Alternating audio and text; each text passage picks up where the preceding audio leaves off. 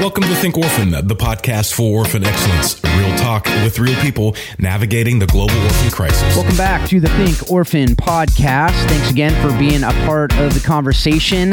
As usual, Brandon and I, Phil Darke, uh, you know, we're your hosts, and we have another great conversation today. Unfortunately, and I say unfortunately with all sincerity, I was not able to be a part of it. Um, but this conversation is a really, really good one that, that we got coming your way today. Um, and this week is Thanksgiving. I'm very thankful for you, Brandon. Brandon, how you doing?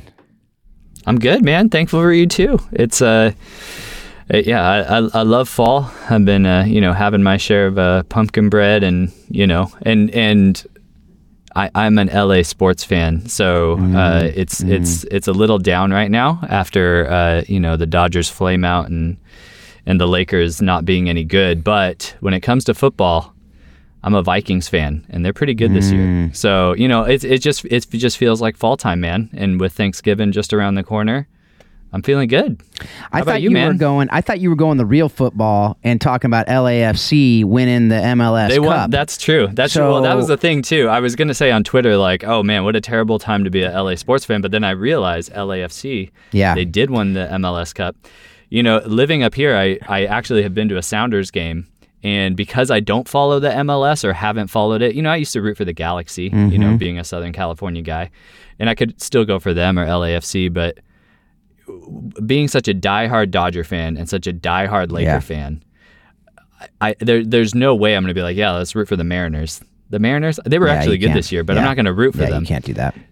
But the Sounders, I'm like, well, maybe I could root for the Sounders. You know, I'm not really that Mm-hmm. Sure. into MLS. Maybe I could pick up a team. You know, Yeah. my my daughter, my daughter's a LA Sparks fan. She's a big basketball Okay. fan, and uh, I coached her team last year, which was fun. But she doesn't even want to switch to the Storm. You know, we're just like, no, LA teams. So, anyways, You know, it- we're no. getting close to how soccer explains leadership right now. Just throwing it out there. You know, if you don't know about that, folks, that is the other podcast that I do. If you enjoy this conversation a little bit, then you might enjoy that podcast. If you don't, then we are going to get back to the orphan stuff. To, you know, today. Uh, there's there. Don't worry, you're not at the wrong place uh, today. But this is a fun conversation because here's well, the deal. I, I don't want to. oh, go ahead. Okay, go ahead. Oh, I was just going to say because this is all important stuff, and especially since it's what we, you know, we we care about this stuff. And the fact is, MLS really is is it's. I don't really follow it that much. I just knew. I thought that's where you were going. I was getting excited that you were actually going down the road of the real football. But um, you know. That's okay because it, they did win. I don't really follow MLS either. It's just Premier League is pretty much what I follow because you know I'm a I'm a global guy, which is what we talk about here. We have some global conversation today as well, um, and you know we also, like I said, I don't want to short short shrift Thanksgiving because I hope that everyone out there, I hope you're thankful for these amazing guests we have that we get to have conversations for. I hope you're grateful and thankful for these people that are doing incredible work around the world that we get to learn from and we get to uh, hopefully work with uh, along these different things. I, I've just been following. I don't know if you if you saw it, but you know Steve Young, who's been a, a great you know friend over the years of, of you know Orphan Care Ministry with First Fruit. He he kind of had his last trip with First Fruit with Phil Aspegren. It was really fun to kind of watch them traveling to different places, but not just you know to go and have fun in places which they did, but to have purposeful travel to be able to help spread the um, you know, just really this message that we want to spread too. So I'm just thankful for them and thankful for all the different people that are doing great, great work and all the people who have been able to be part of this conversation on this show. So I want to say that. Um, and I imagine you have Yeah. similar sentiments. Absolutely. No, and and thankful for our listeners as well. And you know, just to clarify, the only reason I even bring up American football, I'm not going to Rick Morton on you or anything. I hate Alabama. Yeah. I was so stoked when I saw them lose. Yes. Uh, yes. but yes. you can't have Twice. Thanksgiving without American twice, football. twice, Brandon. They've lost twice. Yes, they which have. I'm just So, like they're not going to make the college football playoff. Praise God. Rick, when you're Um, listening to this, you know we love you, but uh, we, we neither of us really are are uh, too bummed that uh, Alabama lost twice uh, already this year, and I have a feeling it might be more, but we'll uh, we'll see. Yeah. Yeah, I don't like the SEC, and Alabama's the epitome of SEC football. Anyway, sorry, I know I'm a West Coaster. At any rate, you can't have Thanksgiving without American football. Uh, so, so hopefully everybody has a good Thanksgiving. And yes, absolutely thankful for our listeners, thankful for what God's doing in orphan care around the world, and thankful for our guests today. Uh, I had to have a great, I, I got to have a great conversation with uh, Adrian Lewis and uh, Jake Barrett uh, from the Global Orphan Project we got to talk about Care Portal. Care Portal's been something I can't remember who it was, but somebody mentioned Care Portal on the podcast years ago, and you know it's been one of those uh, one of those really kind of uh, things that are changing communities, like like literally, honestly, changing how child welfare works in certain communities. So we got to talk with them a bit about Care Portal and got to talk with them about some of the projects that they're working on globally. So uh, yeah, it was it was a great conversation. Sorry you couldn't be a part of it, uh, Phil. You know, it's but, okay. Uh, it's okay. You know, I, I miss a lot of the good ones. That's what I'm. I'm. They're all good.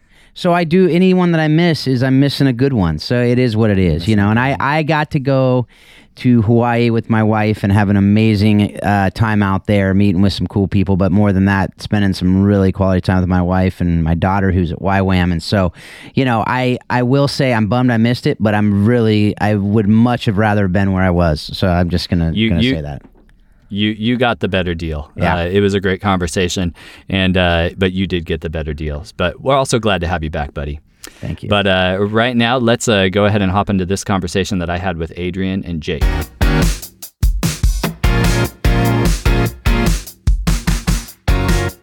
Well, uh, Adrian and Jake from the Go Project, it is awesome to have you guys on the Think Orphan podcast. How are you guys doing today? Doing awesome. Fantastic, man. Good to see you. Good to Good hear to you. see you. Good to see you, and and thank you guys so much for coming on. You know, I'm I'm excited because, you know, Go Project just has a lot of different initiatives and things that you guys are running, and and uh, of course, Care Portal is something that a lot of people are familiar with from our audience, and so this is fun. I I would love, you know, as we kind of jump in, and maybe I'll just kind of come to Jake first. Uh, you know, I, can you guys just introduce Go Project a little bit? You know, some of our listeners may have heard of your guys' organization and what you guys do, but maybe just share a little bit about Go Project and and then how each of you uh, entered you know into the orphan care space specifically.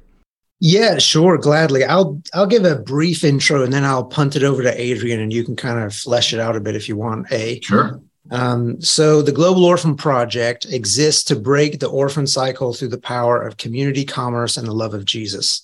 And so we do that domestically through our uh, technology platform Care Portal, and we do that internationally in 10 different countries through several partner organizations that we've established over the years. So, uh, Adrian, what do you got to add? Yeah, um, and you know, Jake, I'm just thinking back to the early days when when it was just a few of us, and God brought you to the team. Um, you know, back back in the early days, the whole objective uh, was to magnify the bride of Christ through loving the most vulnerable people in her midst, right? And so when Mike Fox, our founder, uh, took a trip and and got to meet some of the kids that he was financially supporting from a distance, God used it to just shake his life up. You know, I'd like to yeah. say turn his life right side up. Um, and and that seed that was planted in him and his wife um, it blossomed into what we hope happens when people are responsive to the gospel. Uh, what happened was they couldn't stop talking about it. They they couldn't share stop sharing it with people who they loved, and it infected the people around them. So they had the opportunity to use their influence because they were of, of, of, means at that point. They had the opportunity to use their influence to bring other people into this orphan window, to be exposed to the crazy, amazing things that God was doing. And that's how the organization was born. I mean, it was just born from that uh, obedience of a few people that turned into opportunity for obedience for many. And Jake and I had the, the blessing of being some of those many. There are thousands and thousands of those people who now have had their lives transformed by by the orphan. Uh, we we joke, you know, you go somewhere to help someone, and what does God do? I mean, he he he changes you, And yeah. that is the experience that that actually brought me into the ministry. Um, I had the chance to go on a trip in 2007 with my wife Cynthia. We went to Haiti. Uh, we got to love on some kids there. We got to be exposed to the the vast need and beauty of the people of that country. And God, uh, on that trip in 2007, he he moved us. Um, he moved us from being believers to followers. Mm. Yeah, and and in that process of becoming followers, um, one of the things that God asked us to do was for me to leave my company. A couple years later, join the ministry full time. And so, beginning of 2010, that's what I did. Uh, and I never expected to be a ministry guy. Didn't expect to be out of the corporate world. Uh, but God doesn't waste anything you give him, and He totally blesses your obedience. And I just have to say that is a He's a faithful God. My my obedience has been blessed way more than I could have asked or imagined. It's not just words on a page; it's like life. Uh, and when you know Jake popped up on the scene not that long after, he he was in a moment of transition and and uh, from the corporate world as well. And here he is, all kinds of world traveling behind his belt, under his belt now. Well, well, let's hear that. Let's hear that from the man himself. So, Jay, it was great to hear Adrian and kind of how God brought him into this space. How about you, man? I mean, I mean, what did that look like? Where did you come from? And I'll just say, Adrian, you know, we, I, I can speak for Phil for sure. I, I, know there's a number of people that have kind of come onto the show from various places, and and it is, it's that divine calling, uh, you know, where God just kind of leads you from one place, uh, and to come into, you know, start meeting the needs, you know, as His hands and feet uh, for orphan and vulnerable kids. So, uh, Jake, what what did that what did that journey look like for you? Yeah, sure. So um, I uh, grew up overseas. I grew up in the UK. Uh, my dad was an international business guy, and um, you know we moved. We're Christian family. My dad was also a church planter in uh, the St. Louis area where I was born. But we moved to the UK when I was four, and I spent my entire childhood there. Um, um you know, went to school there, and then moved to Miami, Florida, uh, from Wales, actually, from Cardiff, Wales to Miami, Florida, when I was 19, and started um, my sort of corporate career. I did some some mergers and acquisitions for a while, and that sort of in a roundabout kind of way led me into uh, some real estate development. I worked for a big real estate developer, and um, I just kind of one day had this epiphany uh, when I was standing in the penthouse taking, you know, a group of investors on a tour. And you know god sort of opened my eyes to um to what his calling was for me in in you know in you know the penthouse of a multi-million dollar you know real estate investment opportunity um, of all places. That's where he called me to uh, to really leave that life and uh, and join a small church plant in Miami that was trying to do some good in some hard parts of the city and so I left my job and I, I joined this team. And um, within the first few weeks, a group of young men in their late teens, early 20s started coming to our church. Uh, and they were just sweet and kind, and they came from some tough backgrounds. And we became close friends. And I trained them to run our audio visual sort of setup and uh, they would come to church faithfully every Sunday at like 6 a.m. and help us set up. We were a mobile church, right? So they would help us set up. They'd run the whole production, then help us break it down and, and go home. And I would gather them together about once a week for lunch. And over time, you know, heard their stories and heard that most of them came from uh, broken homes and fatherless yeah. homes and it really sort of led me on this journey of of you know researching fatherlessness and how so mm. many you know of our social issues find their root in a fatherless home. Um, and so you know that led me on this you know i i have sometimes a bit of an obsessive personality so i just sort of obsessively started researching this you know what what should an, uh, a local church do? What can they do in this space to help children and young men um, young men and young, and young women uh, to care for them well um, when the home is not ideal. And that research ultimately led me to the Global Orphan Project. Um, I started a conversation with them um, around about the time that I was transitioning out of this church. And, you know, I took a trip, uh, my first trip to Haiti back in October 2010 with Adrian. And, um, you know, really, th- there wasn't a job offer on the table. There wasn't really any, any, uh, you know, idea of that in either of our minds. I just wanted to go and see, you know, what, what are local churches doing in Haiti. You know, I had traveled the country, the United States to see what was going on. I had traveled to Honduras and a few other places just to research and understand better what churches can and are doing. And um, and so I wanted to see what was going on in Haiti. And anyway, a few months after that trip, they offered me the job of moving to Haiti and running the ministry down there. And and there we are. You know, that that kind of started the journey. That's awesome, man. You know, as you were talking, Jake, it definitely reminded me of a past guest that's been on the show, John Sowers, and, and his book, Fatherless Generation. Have you read that book by chance? I have in, not. in kind of your studies. Oh my goodness, you got to read it. It's it's it's it's so powerful.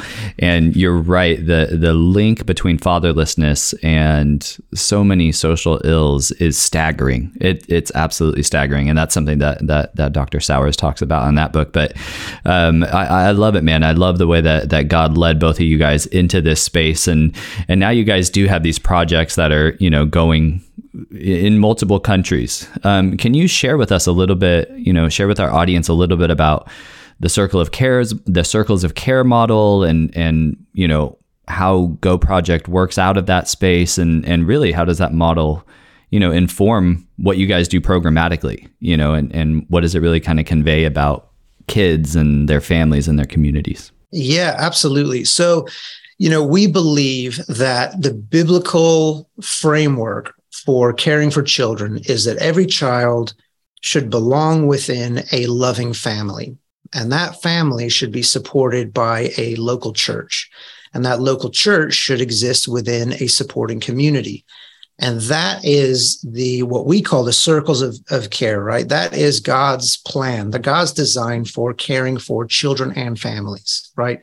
But we also recognize, you know, the realities of the world the world is marred by sin. And so often you know these relationships have been broken or fragmented. And so there's a gap that exists oftentimes between children and their families families in the local church the local church and the community.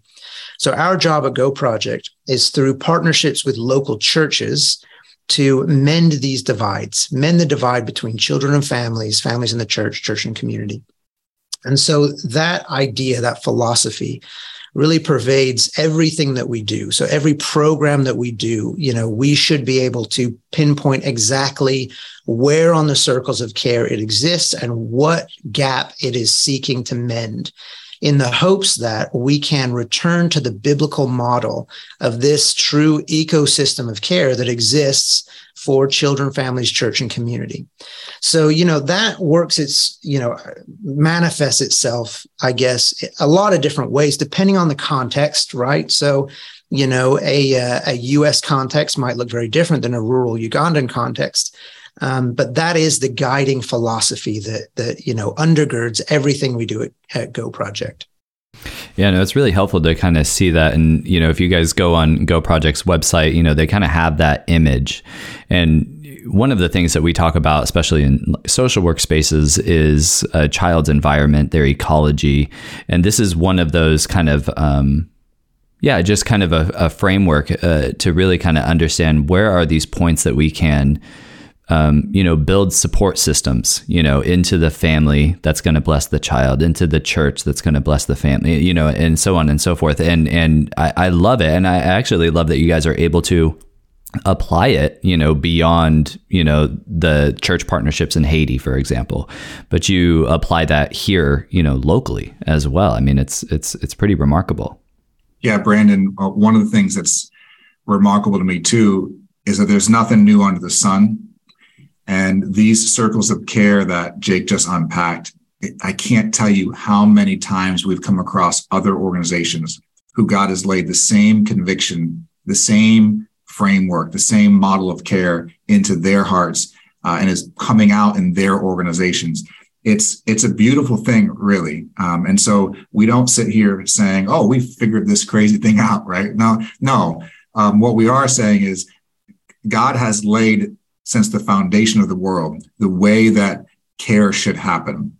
And, you know, children and families are a unit and the yeah. church is a organism that is intended to breathe life into children and families.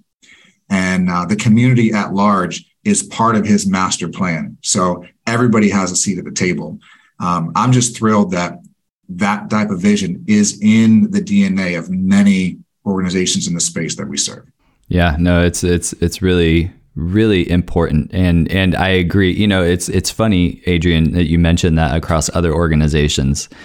You know, especially working in the orphan care space and you know, at 1 million home we interact with a lot of different organizations and it's it's um it is a credit and a, and a glory to God when you come across various organizations that either have a similar methodology or a same vision statement. Like for a collective impact organization like 1 Million Home, I mean, when you come across two organizations that have either similar models or similar vision, it's just like, oh my goodness, we have such great opportunity here to collaborate. So, so I love that you highlight that as well and you guys do have you know different programs that you guys are building on top of that you know model on top of the circles of care model. And you know one of those initiatives you know at, at on Think Orphan, we talk a lot about you know getting kids into family, getting kids into community, um, and you guys, you know, through your projects are impacting kids that are both in families as well as kids that are in residential care. And one of the initiatives that you guys work on is helping youth transition to adulthood. Can uh, and you know we unfortunately when we talk about the continuum of care too often we actually kind of leave out independent living programs. And i think that that's that that's a that that's an oversight too often. Can you share with us you know some of the challenges that you've seen when children or youth are exiting care? And you know what what are some ways that go project is actually starting to address those needs? Yeah, absolutely. So, you know, as you mentioned, Brandon, the you know the transition age youth uh, are, I, I think, fairly under uh, um, and I think a lot of it is because it's really, really challenging, right? It's it's one thing, you know, from you know, if you're an institutional care ministry, you know, it's one thing to feed and clothe kids. If you're a foster care ministry, it's one thing to you know equip families to uh, to care for children.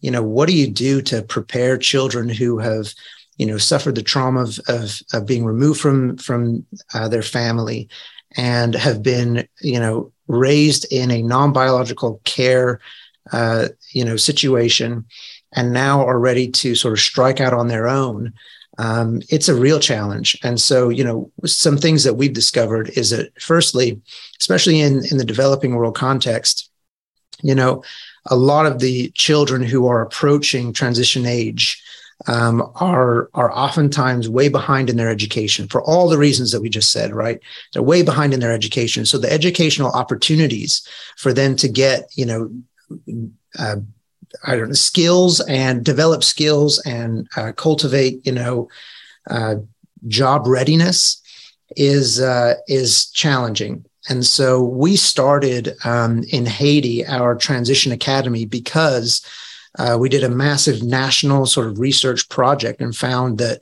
the vast majority of kids who were coming out of some kind of non-biological care situation didn't have the baseline education to qualify for any higher education program, be it skills training or you know university or whatever.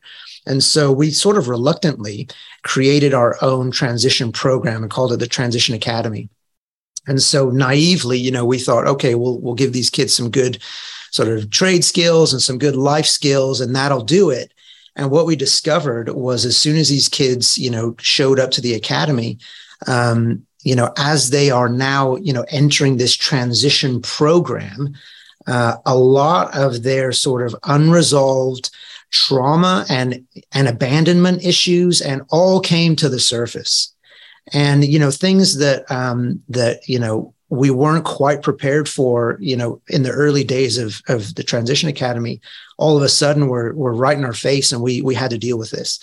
And so, you know, we sort of rethought the way that we, we do it and we made counseling and um, psychosocial well-being and um, a lot of spiritual inter- interventions um, the main focus of what we do the life skills, the job skills, those are secondary really to the healing that needs to take place in a child who's lived in a in a non-biological care setting and is now approaching, you know, adulthood. Um, I mean, if we don't address that, it doesn't matter. It doesn't really matter what skills we're giving them and what, you know, um, even even what job opportunities they may have. I mean, if there's feelings of abandonment and hopelessness and um, lack of self-esteem, um, you know, it those things need to be addressed in order for a young person to become a healthy adult. So we really see it as a combination of the two. Like it has to be a place of healing, it has to be a place of counseling and of uh, a safe place where kids can work work out these issues, while at the same time giving them work to do.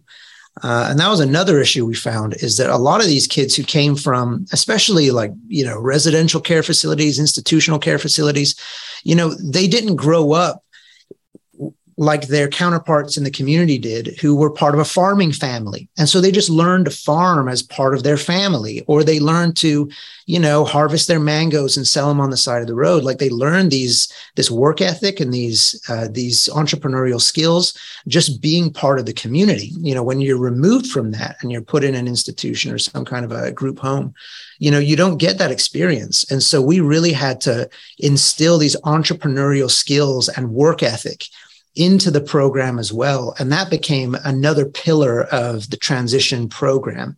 So, you know, that's sort of the way that we approach transition in Haiti, which is unique to Haiti. Um, elsewhere, it takes different shapes, but those two things we believe need to be a central theme of whatever transition program that there has to be spiritual healing and there has to be a good work ethic entrepreneurial component. Yeah, no, that's really it's really helpful. And I think you know what we always want to strive for is having our approaches be as integrated and holistic as possible. And too often we might neglect one for the other. Well, this is just a spiritual thing, you know, and neglect the fact that the kids need hard skills, you know, or you can do the opposite. So, so I, I appreciate the integration. You know, I actually kind of want to also, you know, circle back on on one country that we've already mentioned, you know, a couple times, and that's Haiti. You know, we are recording this the last week of October. This will release next month. So, you know, who knows what will be the story then.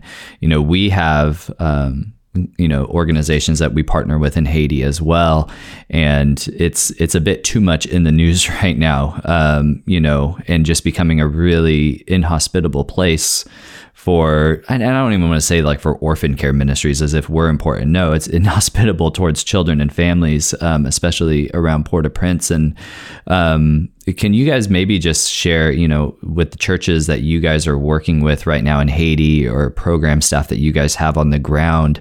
You know, it has been in the news. There, you know, the the government itself is asking for international intervention as um, gangs have blocked off ports for food and fuel and I mean from from your guys's you know either team or partners on the ground you know what are you guys hearing? And and what are you guys able to kind of do in the midst of this kind of crisis situation yeah, well, thanks for that. I think that it's, uh, you know, as you mentioned, it's uh, super challenging and continues to kind of devolve, right? Um, you know, as a, a, leadership team, we were meeting this morning and, and had a, a, conversation about Haiti, and we know that the port there has been closed for almost three months, um, you know, which obviously affects industry at large. And, um, you know, we know that inflation has been on the rise, uh, you know, steadily over the last couple of years, and even more so, you know, recently.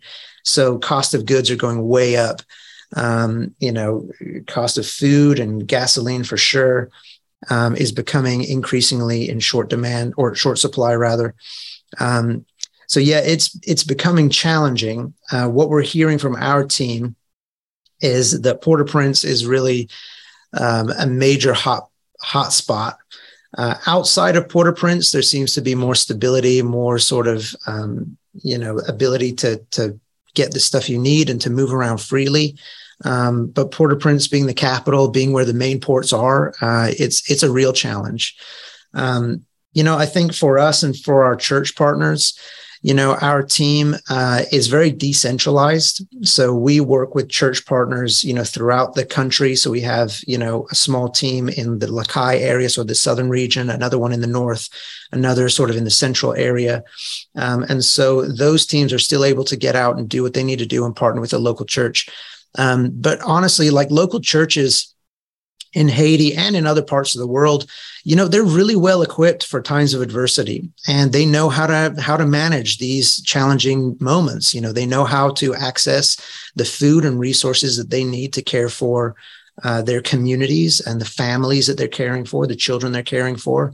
Um, and so, you know, I think one of the the benefits of that we have found working with the local church is that that you know local knowledge of how to like you know be be kind of scrappy and get what you need and and figure it out. So uh, it's definitely challenging. We're we're praying for haiti a lot.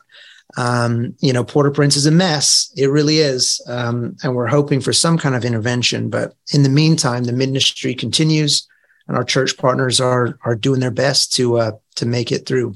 Yeah, well, definitely uh, prayers for for your team there, for people in Port-au-Prince. I mean, I remember um, earlier this year, I was on a call. We do um, like a consult group for therapists and stuff, and we have people call in from you know, sub-Saharan Africa, Central America, and we have one who's a therapist in Haiti. And literally, as we were having this consult group, there were shots outside their facility where where she practices, and I mean, it is it, it's pretty crazy uh, in Port-au-Prince. And uh, but thankful that it isn't you know too you, you, know you can get to other areas, the Southern Peninsula, up north near Cap-Haïtien, where it's you know not necessarily as crazy. So, um, but definitely continue to pray for for Haiti. And, you know, as you know, we think about the church, you know, like you were just saying, Jake, as we think about, you know, ways that people adapt, ways that people find ways, you know, to care for, you know, vulnerable kids,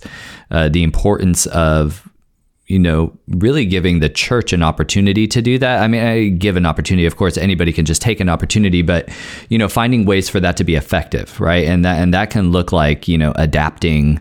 Um, you know the programs in Haiti or whatever but you know one of the things that I think Go Project has really become well known for is is something that you guys have released here locally you know in in North America um, and that's Care Portal um, so Care Portal is something that's reaching a lot of families a lot of communities and uh, you know this was something that you guys developed a number of years ago. I'm not really sure how long ago but I would love uh, maybe Adrian if you could just share with us a little bit about the Care Portal platform you know how it came to be and and kind of what problems does it solve and how does it function?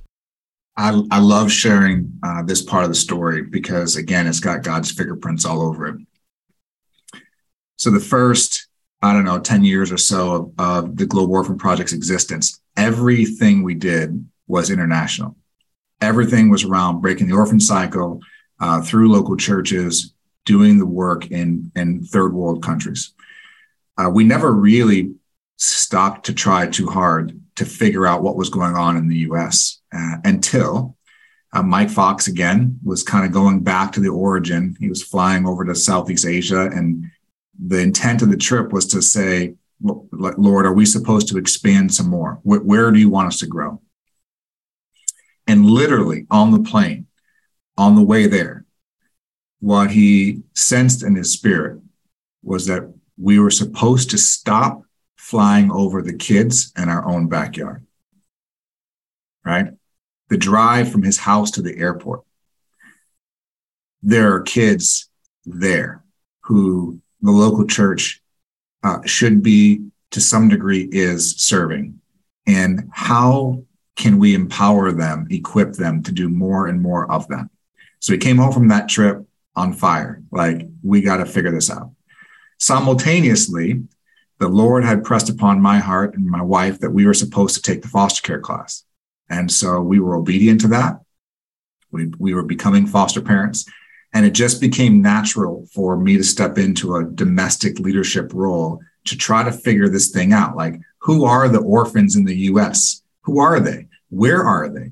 What systems are support are they? What is the church actually even doing? And uh, and man, for two years, we tried to engage the local church here in the, in the US, particularly in Kansas City, to help with the 773 kids who were available for adoption in the greater Kansas City area through the foster system. That was our objective. And we failed miserably. We failed everything we tried.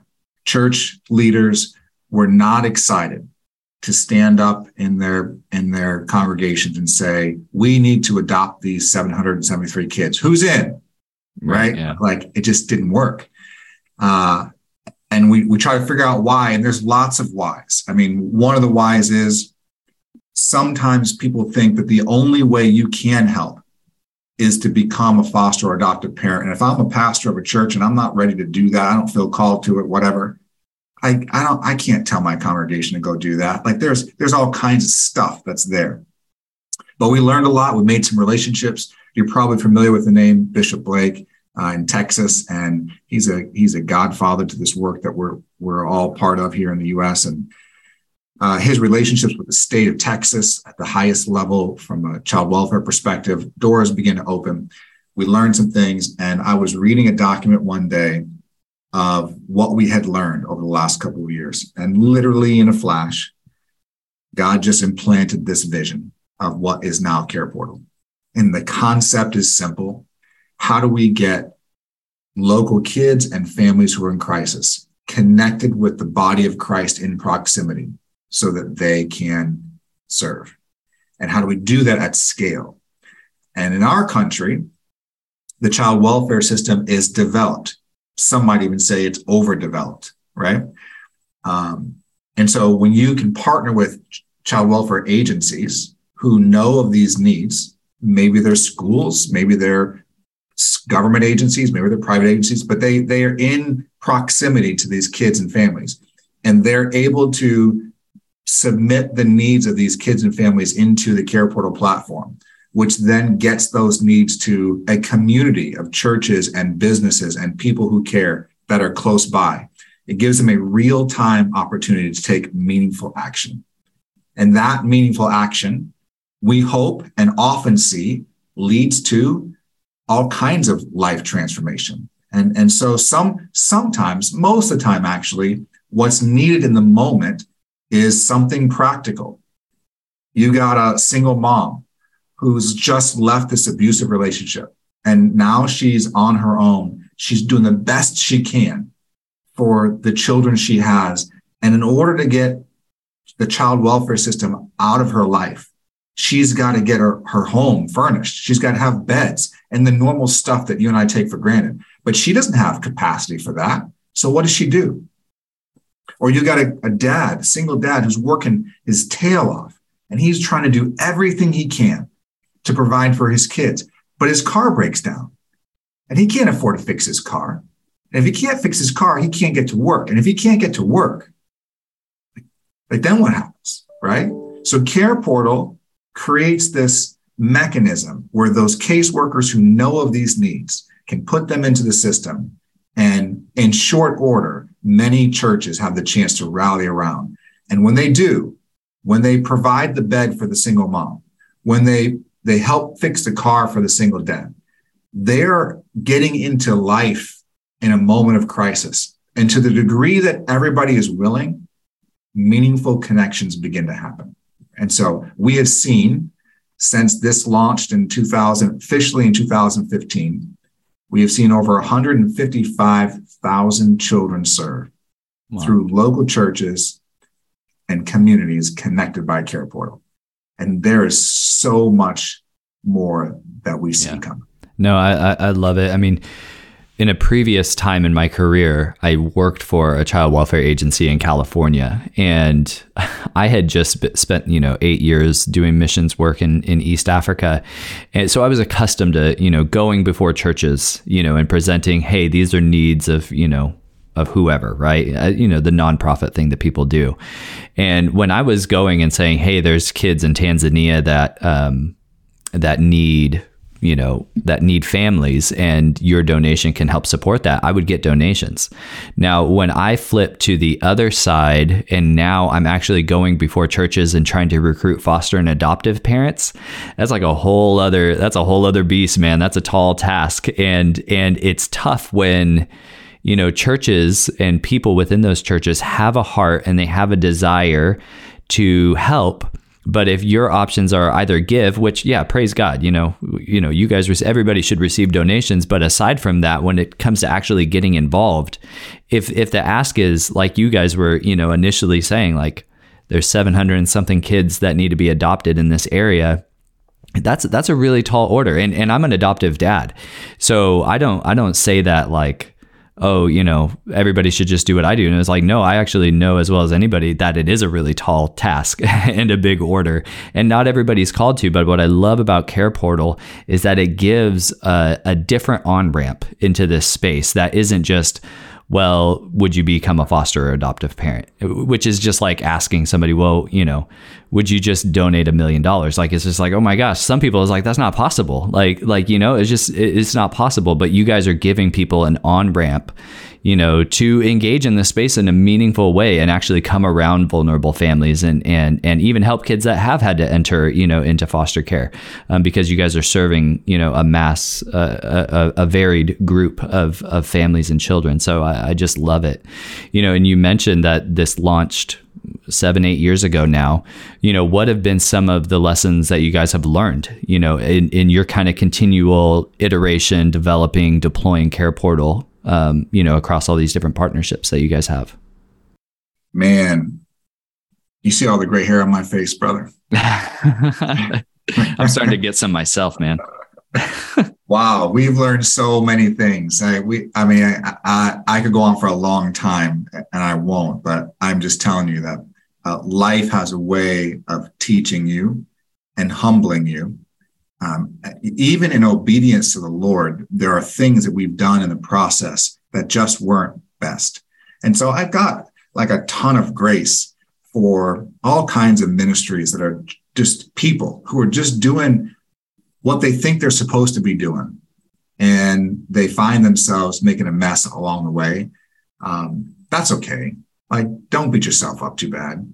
Yes take responsibility even repent when pride or some other sin is in there which we've had to do.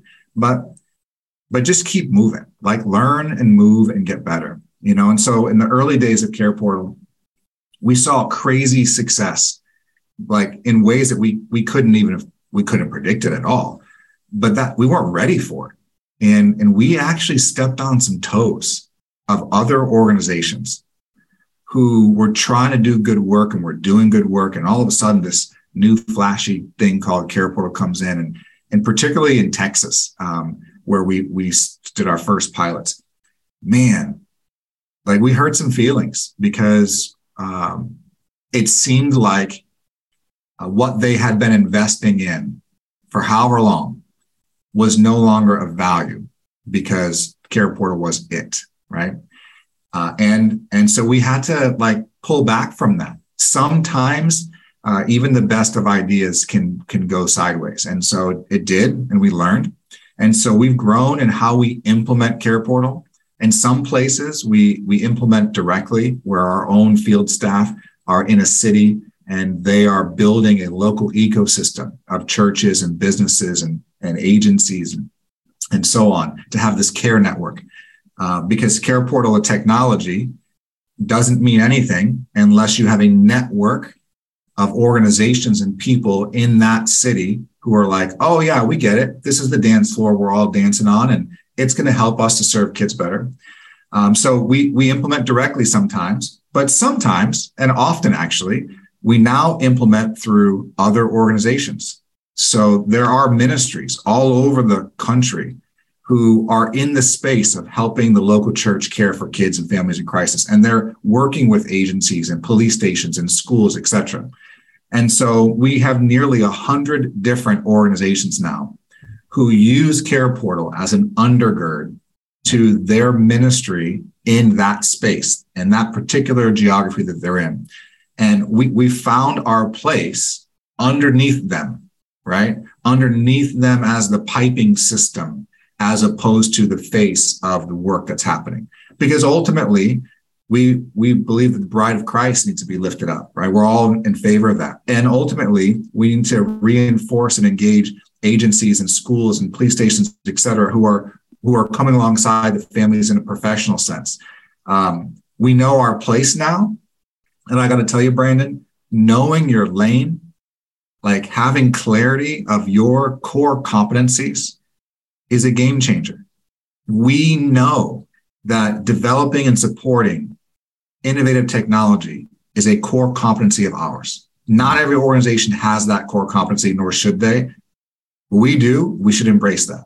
Yeah. And we know that developing and supporting care networks is a core competency that requires bringing all kinds of people in a collaborative way to the table in a particular geography. Like that's what we're here to do. Yeah. We don't have to do anybody else's job. We, we just need to do ours. And if we do ours well, God's doing stuff, you know, yeah. like Care Portal works when we stay in our lane. Yeah, no, I love it, man. And and you know, for our listeners, if you hear Adrian sharing, you know, and we're you know just raving about what God's doing, you know, in creating these on ramps for people to engage, you know, foster kids or vulnerable families right here in the U.S. Um, just go check out careportal.org. I mean, how many? How I, I, there's all sorts of counties, and how many states are you guys in currently through your guys's you know own efforts and partnerships? Yeah, 28 states and three provinces in Canada. Well, there you go. So, so even to our listeners in Canada, uh, definitely go and uh, check out uh, careportal.org. You know, and and go into something else that you were just saying a moment ago, Adrian, as far as like knowing what your competency is. There are a lot of organizations that try their hand at tech, and it just doesn't fit. And and but you guys, especially with Care Portal, as kind of this you know prime example, have been able to. Um, to leverage tech to support you know vulnerable families and and help kids that are either in the system or prevent them from going into the system you know and and we were talking earlier with Jake about all that you guys are doing internationally you know. So what are some other ways that go project is you know leveraging technology to better serve children and families? And even if, there's anything that you guys are working on or, or plan to roll out as far as the global south anything just kind of in the works anything out there as far as like a, a next kind of deliverable yeah, I'll uh, jump on this one. Uh, so um, we are working on. Well, I guess since since the creation of Care Portal domestically, you know, we've been asking the question, you know, how do we take this unifying platform global, and how could it serve our church partners and other church partners, other organizations in the global South?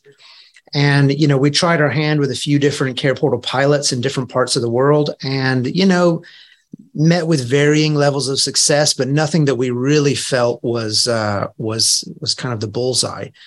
Um, one thing that we've noticed, so you know, over the years, our ministry internationally has um, evolved a lot and shifted away from sort of residential care and, and with a much larger focus now on reunification and family strengthening, which has become kind of the largest part of what we do um, you know, and and shifting our care models to a more kinship focus and foster care model while retaining the transition piece. So all of these children, whether they're in some kind of a prevention ministry or some foster care, safe home, you know, have an opportunity for transition to adulthood.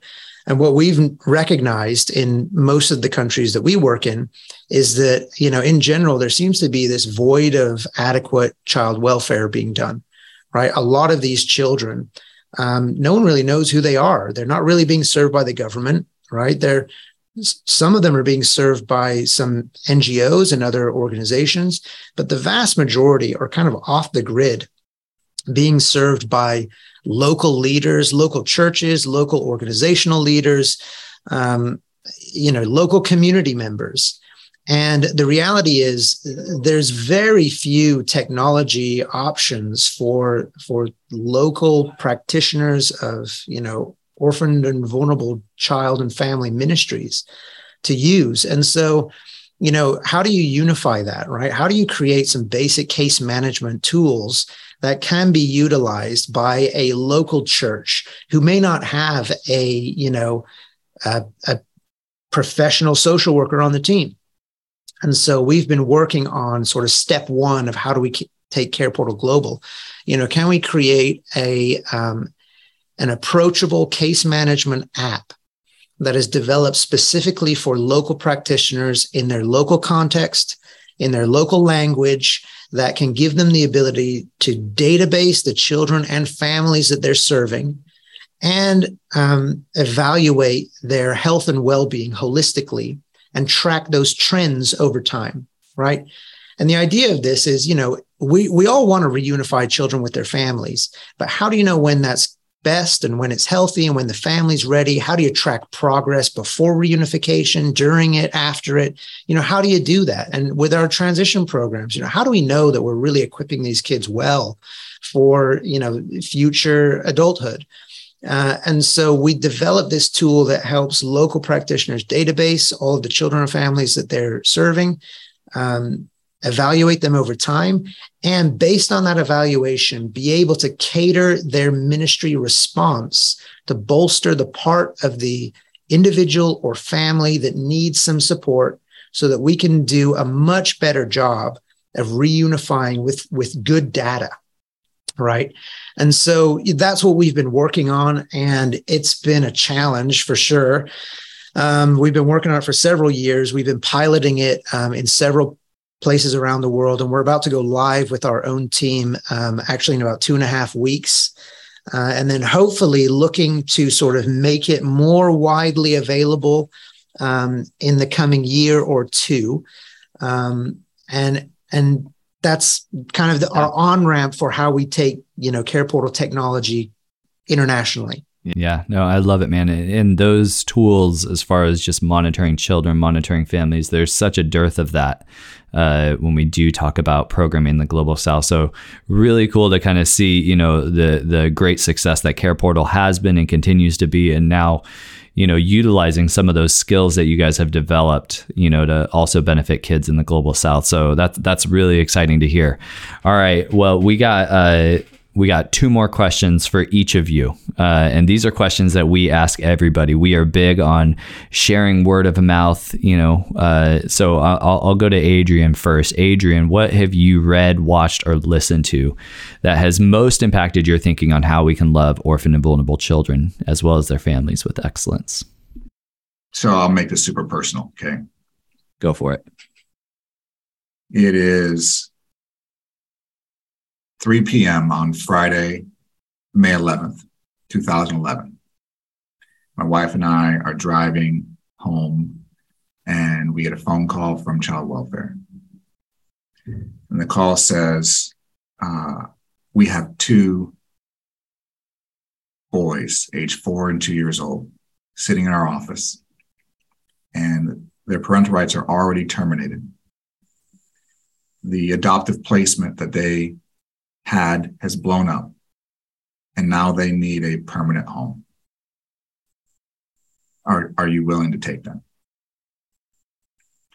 This is our first phone call as licensed foster family. Very first call. Wow. So my wife and I are driving and we're praying. And after a few minutes, she says, I just heard from the Lord. I said, okay, well, what'd you hear? When did you see me? When did you see me hungry or thirsty? When did you see me a stranger or naked? When did you see me a prisoner? I tell you the truth, whatever you've done to the least of these, my brothers, you have done to me.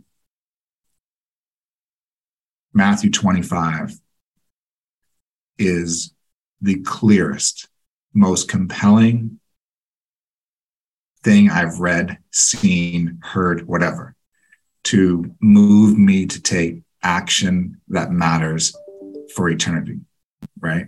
Like God didn't didn't just put those words in there to say that you are blessed when you do that. Enter into the kingdom. He didn't just do that because it was kind of fancy. He did that because no, actually, it matters how we love and care and serve the people around us who really can't do something back for us. There's no value exchange that we're planning for. Yes, there's value exchange, but it's not because we're trying to get something from them. It's because God does something more than that. So those verses, that truth, um, when you ask me what's most significant to me, it's Jesus's words about what the kingdom is going to be like and who's going to be there and why. That's good, man. That's good. Matthew 25. Well, uh, Jake, I, I, you, you won't be able to beat it, but I want a recommendation from you too, brother. it can be uh, Matthew 25, though, man. I, I've preached it before. I love that verse. Uh, years ago, when we were in Tanzania, I wrote a book uh, going through, it was all released in Swahili, so it wouldn't be too exciting for you guys, but it was Matthew 25, uh, was one of the was one of those passages that I exegeted and said, man, when you care for orphans and vulnerable children, you're going to hit all six of these people at once, you know, kind of thing. So I, I love that. I really love that, Adrian. All right, Jake, how about you, buddy? Yeah, so you know, Adrian got real personal. I'm not. I'm going to get very academic. How, there you how go. about that? We like that too. Uh, good, good, good. Yeah, I think that. Uh, so a few things that I think have shaped our ministry over the years. You know, so when I started a Go Project 12 years ago, um, you know, part of my role was kind of like, okay, hey, figure this out. You know, um, what what are the best practices out there that that we need to employ? And so things that have really helped shape our ministry are things like um, the uh, the celebrating children workbook from Viva. It's kind of like an eight, I think seven or eight series. I love thing. that book.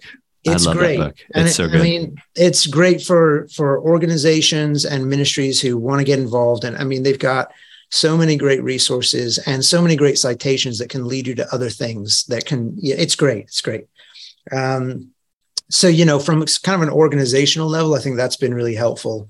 Um, from like a theological perspective, there's a book I really like called "Adopted into God's Family" by Trevor Burke Mm. um, which has really sort of impressed upon me the the mission of the church being, you know, a, a manifestation of God's adoptive heart when He created the world. Right, He created the world out of an adoptive motive. He said, "I'm going to create. I'm going to make." A people who we can adopt into this shalamic, tr- you know, triune relationship, and it's it's a beautiful book. It's a little theologically dense, I think, but for pastors, and I mean, it's great. Um, Those are good. and then, all right, and one more thing. One more. All right, man. One, Go for one it, Jake. more. There's a great TED talk that opened my eyes to the need for more trauma informed training and care at the you know uh, at the point of care. Um, and that was uh, Nadine Burke Harris. She authored The Deepest Well. Uh, she's got a brilliant um, TED talk. I think it's like 10, 15 minutes. And we have, have, you know, sent that all around the world with subtitles and every, you know, just to get it in the hands of as many people as we can. And of course, there's lots of good trauma informed stuff out there. This is a great, just sort of, you know, deep dive into why it's important, why we need to know these things and, and employ them in every facet of our ministry and organization and, and so forth. And it's a great sort of introduction to, you know, the importance of it. And she's brilliant. She's absolutely brilliant. So Uh, Jake, you and I need to hang out, man, because Celebrating Children is one of my favorite books uh, as far as like just a solid resource on caring for children. And Nadine Burke Harris, the the Deepest Well, has been one of my go to books. Um, when I teach at university, we do an, uh, a section on adverse childhood experiences, and I have them read a chapter out of Deepest Well. I've watched her TED talk; it is fantastic. So, all right, all right. You guys are Aside way from- too smart for me, like way above my pay grade. I don't know, you, but but I don't know. God implanted Care Portal in your head, so I think you hold your own weight there, Adrian.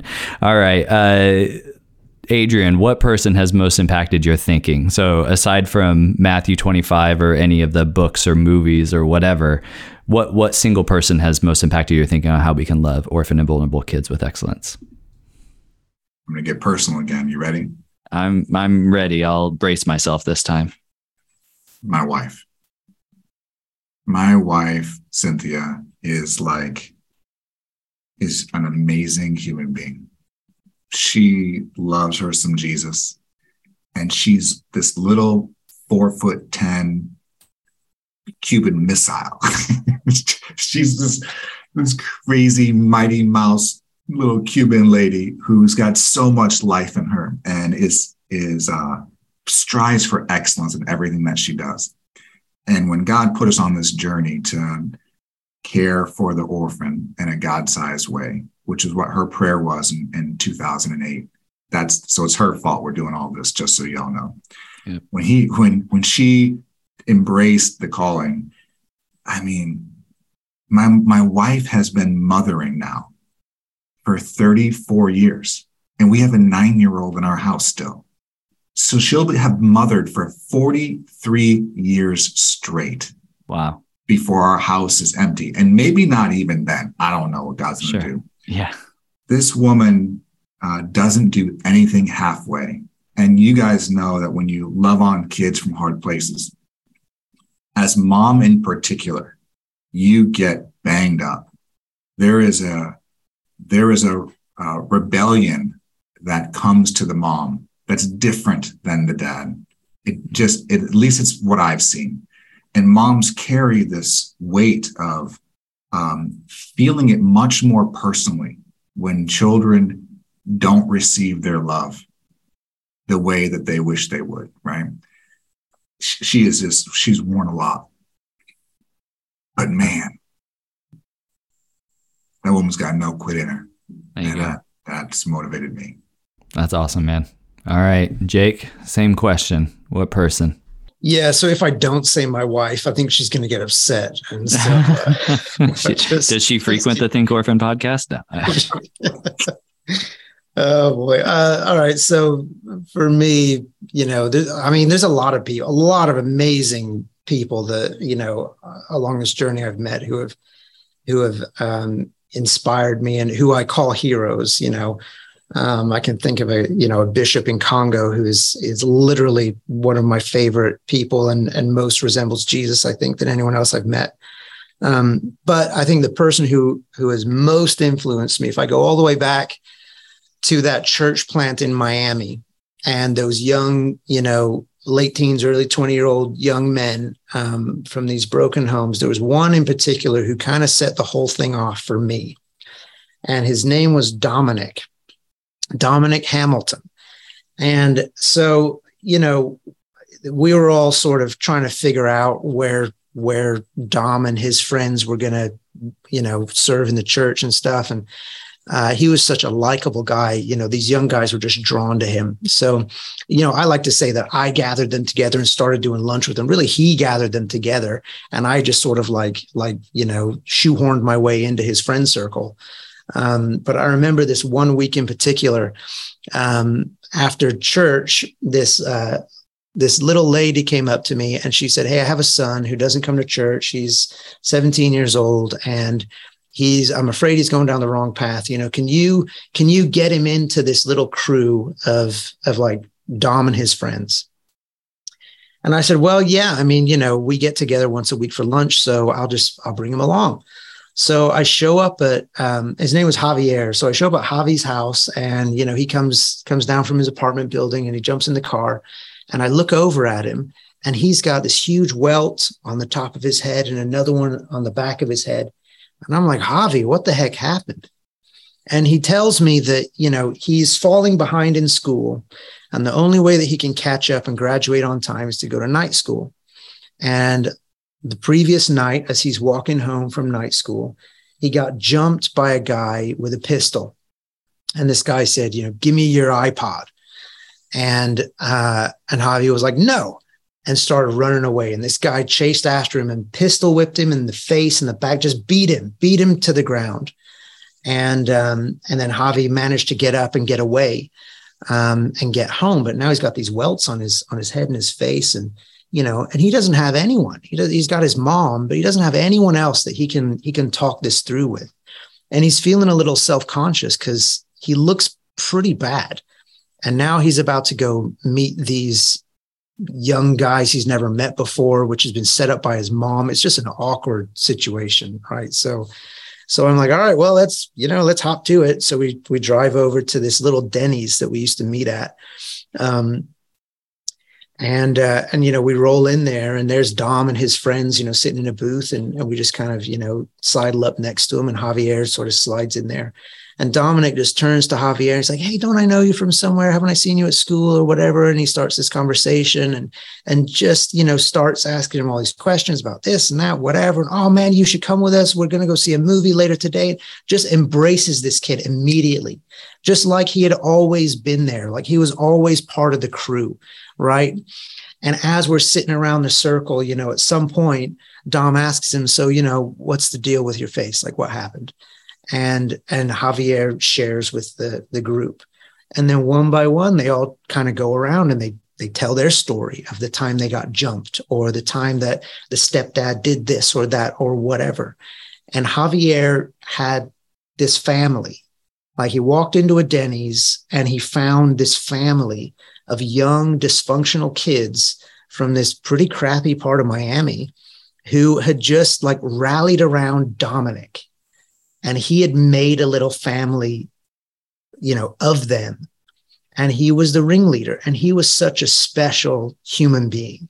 And as i sat there you know watching you know dominic and these guys just sort of you know mix it up i was so amazed. And uh um and just saw in him this this just welcoming non-judgmental just you know oozing with love and compassion this young man who was who was 20 years old and over the course of the next few years, I saw him embrace all kinds of Javiers, right? From mm. similar situations who just sort of breezed into our church and they would latch on to Dominic and he would just welcome them in. And I was just amazed by him. And he was the one who, you know, when when I went home and and lied awake at night, staring at the ceiling, remembering these stories, you know, I remember praying to the Lord and saying, Lord, I want to be more like Dominic. Mm. Like that's who I want to resemble. And you know what? Shouldn't the church be doing something to support him? Like, what's my responsibility for the kids out there? What's the church's responsibility? It was Dominic who really set me on this course of figuring out what my calling is and what the the calling of the local church is to, you know, orphan and vulnerable kids and kids from hard places. And it was really him.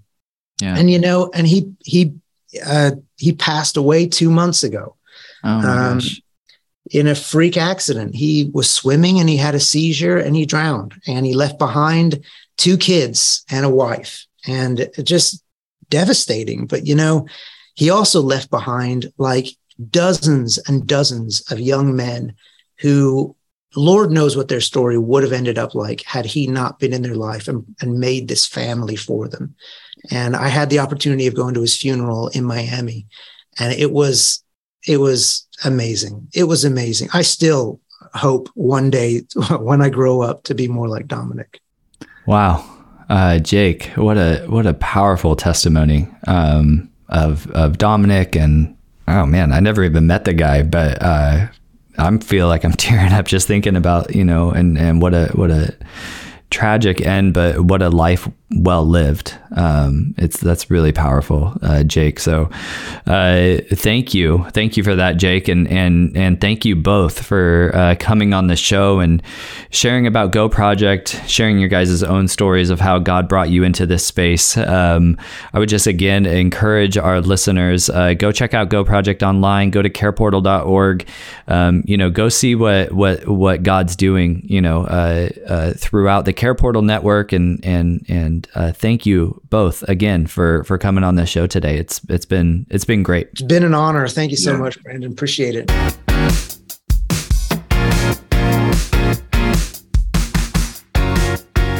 Well, man, I, I can't think of a better story uh, really to kind of end on than what Jake shared there. Uh, it was just uh, really meaningful when we think about the relationships that we build, when we think about what it really means to care for the marginalized. Um, uh, yeah, I just I just love that conversation. It, it, packed so much more than I could have even uh, anticipated and hoped for. You know, I, have known Adrian for a little while, don't know them well or anything, uh, but that conversation was just uh, yeah, it was it was just really special, uh, especially the way that it ended there. But uh, Phil, what what kind of stuck out to you from my conversation with Jake and Adrian? I totally agree. Uh, what you said. I mean, just Jake's story. It, it really and it, and it when he was talking at the beginning, it, it similar to my uh, journey on in the in the world of the caring for the the vulnerable and the orphan and the families, and just that root, root cause analysis. I can tell Jake and I think similarly in that regard.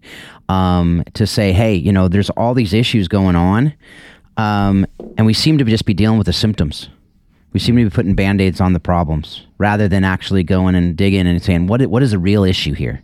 Yeah. and for him to see that so vividly through that and then to see hear that impact and and just the story and go deeper into the story i'm so glad we got to to hear deeper into that. And and even with adrian just you know hearing his story and hearing the story of go project. And i i just i love you know me i'm a sucker for stories um, and just hearing how God weaved this amazing story with different people, hearing from Him at different times about, you know, going globally, yes, but also, hey, you know, and I've had a similar feeling. You know, we've talked about this where I really feel God saying, hey, you know, if I'm if I'm going around the world helping people to uh, bring fathers to the fatherless, and I'm not in our, our you know, it's kind of Rome is burning back home Mm, yeah. What what credibility do we have when we go overseas and they they come and visit at some and they're like, well, what's going on in your backyard? Right. You know, I've been hearing about the fatherless crisis in California or in Washington or in wherever you are, and it's just like, you know what? It's not to say that there's one's more important or less important than the other. It's just, man, there's so much need and there's so much, um, so many things that are going on because we don't have solid men like just just it's just man that you know you talked about john Sowers and father's generation we had him on the podcast um, i actually quoted that book in in pursuit of orphan excellence with the stats that that were there that john quoted from some other study um, but just yeah those ills that do arise because we don't have we don't have the men being men, which is why you know I talked about this too in my class that at, at Jessup. You know, the, if you're listening to this and you're going to take that class someday, you're going to probably know one of the final exam questions, which is you know if we could just train up and disciple males to be godly men, we could solve most of the uh, you know orphan and vulnerable crisis. Do you agree yeah. or not agree? Right? And yeah, and yeah and uh, that's basically what you know what Jake was talking about there. And you know, the other thing that always that brought a smile on my face is when he said, "I have an academic uh, book recommendation," because I thought, you know, all that made me think of was Brandon recommendations and Phil recommendations. I felt like we had Adrian and Jake were kind of playing that role. Um, it, was, it was a beautiful picture of, uh, you know, just how we can have these different folks on the on the show, and uh, yeah. but just different people. And I, I actually went right after Jake uh, right after I listened to it, I went and listened to that TED Talk, which I had not heard yet. It was fantastic. So, fantastic. Um, I double recommend that uh, TED Talk, and she's a little, uh, you know, she's got some yeah. fire too. That that TED Talk. Oh, so. she was awesome. No, Nadine yeah. Burke Harris is the real deal. And you know, I when Jake went through his multiple you know, we, we will not give an additional recommendation, uh, ladies and gentlemen, just because Jake crushed it for sure. And I'm trying to remember. I interviewed them a little bit. I can't even remember what Adrian did, to be honest. it was one of your books that you loved, and you said you read it. It was. Uh, what was it? I forget. I forget what it was. Shoot. Oh, um, now, now we're exposing ourselves. Yes, I well, did do you know, the interview folks, a couple weeks ago.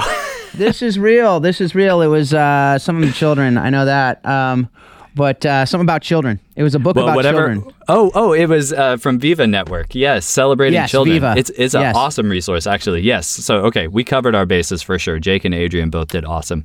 Uh, yeah, but I love that Viva, conversation we got Phil Green, you know, taking over Viva. Just, just shout out to Phil. Hopefully, we're gonna get Phil. him on soon, Great talking guy. about what he's, uh, what he's gonna be doing there as he's taking that on. Uh, yeah, here pretty soon. So we got it. We got to get Phil, Phil Green on. Uh, Viva Networks doing awesome work. Anya Gertzen had mentioned them yep. as well. She used to work with them in the past. So, yes, shout out to Viva Network. Great recommendations, and we can't, and we got to say, and you know, before we wrap, Care Portal is uh, the real deal. Mm-hmm. It's one of those it's one of those uh, innovations that has really uh, shifted quite a bit uh, certain contexts where it's employed. And I would just encourage people go check out careportal.org because they're in a bunch of places, counties and states throughout the country. And it is a to me when I think about Care Portal, man, when I was going and like trying to recruit foster parents in California, um, you know, it was hard. And basically, yeah. you're going in front of these places and you're just saying, like, hey, you know, do you want to be a foster parent or, or an adoptive parent, even? And that's a huge ask, right? And the only other thing that people might ask for is funds, but uh, you know, Care Portal is really something that's kind of in between those. Like, give something more than money, but you don't have to like you know give as much as a foster and adoptive parent. I just I just love the platform that they're doing, and you know, aside from you know the conversation we had with Adrian, you know about you know the genesis of that platform and everything I've talked with people like Chris Campbell, you know, in Oklahoma and the 111 project where they've employed this thing and it has radically shifted how they operate mm-hmm. as a ministry and the impact that they're able to make in Oklahoma. And you know so it's just it, it's a great platform. So I would definitely encourage um, you know we, we have these conversations around innovation right? We talked with Ian Forber Pratt. We talked with Jonathan Dowell. You know this is something that we need in this space and Care Portal is really one of those platforms that really has you know, uh, an innovation that has made a, a, a significant impact in communities. So uh, definitely yeah. got to give credit there and, and encourage our listeners to go check out careportal.org. And you can, folks, you can go back, and if you didn't listen to some of the COVID video conference series that we did on Think Orphan, you can go back and watch those. They're they're still on the website of the video. Um, uh, you can you can find those, and we did interview. Had an hour with Adrian and a couple other folks from from uh, Care Portal talking about what they were doing during COVID, but it gives an idea of what of what Care Portal is doing a little bit more in depth than we were able to go today. Um, such an amazing, amazing thing, and and I I was talking to you, Brandon, beforehand, saying how I remember talking with Joe uh, Knittig, um, who fellow former attorney. I think he might still be practicing. Actually, I think he may be, um, but. Uh, but you know, we did a breakout a long time ago before all this was going on, and to see how it's grown and just again how God's just grown it, um, super super cool. So I, I just am psyched that again, there's so much cool stuff going on that's so innovative.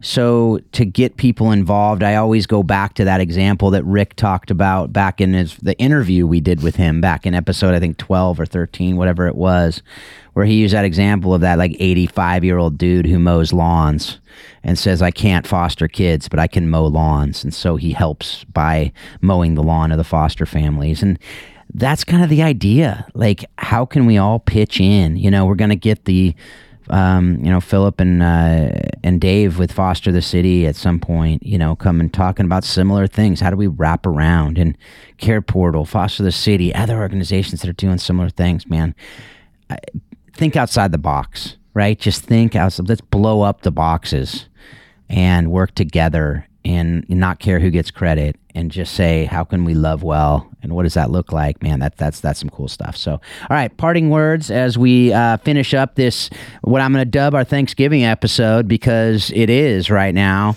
Um, and you talked about football. I'm just going to throw this out there just because just to show that i'm not just a, a global football guy but I, I, have been doing fantasy football for a long time and i forgot about the draft this year. Um, and I, I got a d minus on the draft because it was computer generated uh, my team right now is uh, what are we in week nine? I think we just finished week 9 mm-hmm. uh, eight and one. So nice. just throwing it out there, I might have just jinxed it. I very well could have, um, yeah, but I'm feeling feeling pretty good about the managerial, uh, you know, savvy. I, am I'm, I'm yeah. chalking it up to. It could also be that I've had really good matchups and they've uh, been pretty bad teams. But anyway, we probably lost about 98 percent of our audience talking about the sports so much today. But I'm thankful for you folks if you have stuck around. Um, but Brandon, what do you got to finish nothing up? Nothing else. Nothing else. But uh, congratulations to your uh, assistant GM computer that uh, made your team for you, and uh, all the best for the rest of the season. It's pretty amazing. It's pretty amazing and meaningless. Completely has nothing to do with anything, but uh, you know, it's it's pretty pretty fun. Anyway, folks thanks again and and we mean it We're, we kind of had some laughter and joking about it but we do mean it we are so grateful for you the work you're doing for you know just just fact that you listen to these episodes says that you're thinking deeply about these issues you know and you may be someone who's in the middle of nowhere out there that that you're doing work and you're just going through uh, man just trudging away and just saying, "Man, I, I just trying to figure this stuff out." You could be somebody who's sitting in a you know an office as a educator somewhere that's teaching people about these things, and every you know you could be anything doing stuff out there and, and I have no doubt this stuff's helping you because these people are amazing. And so I'm just grateful that you are taking the time to learn. And, you know, with all that, as we always sign up, we will do it again and we mean it is we hope that you're taking everything you're learning from this show and you're using it to help you uh, understand how you can love orphan and vulnerable children better and better each and every day. Thanks a lot. Have a great couple weeks and a great Thanksgiving. We hope you've enjoyed today's Think Orphan podcast. For all the information in this week's podcast, please visit us at thinkorphan.com. You too can be part of the conversation. Send your questions to info at thinkorphan.com or join us on the Think Orphan Facebook page. Thanks for listening, and we hope you'll join us again on the next edition of Think Orphan.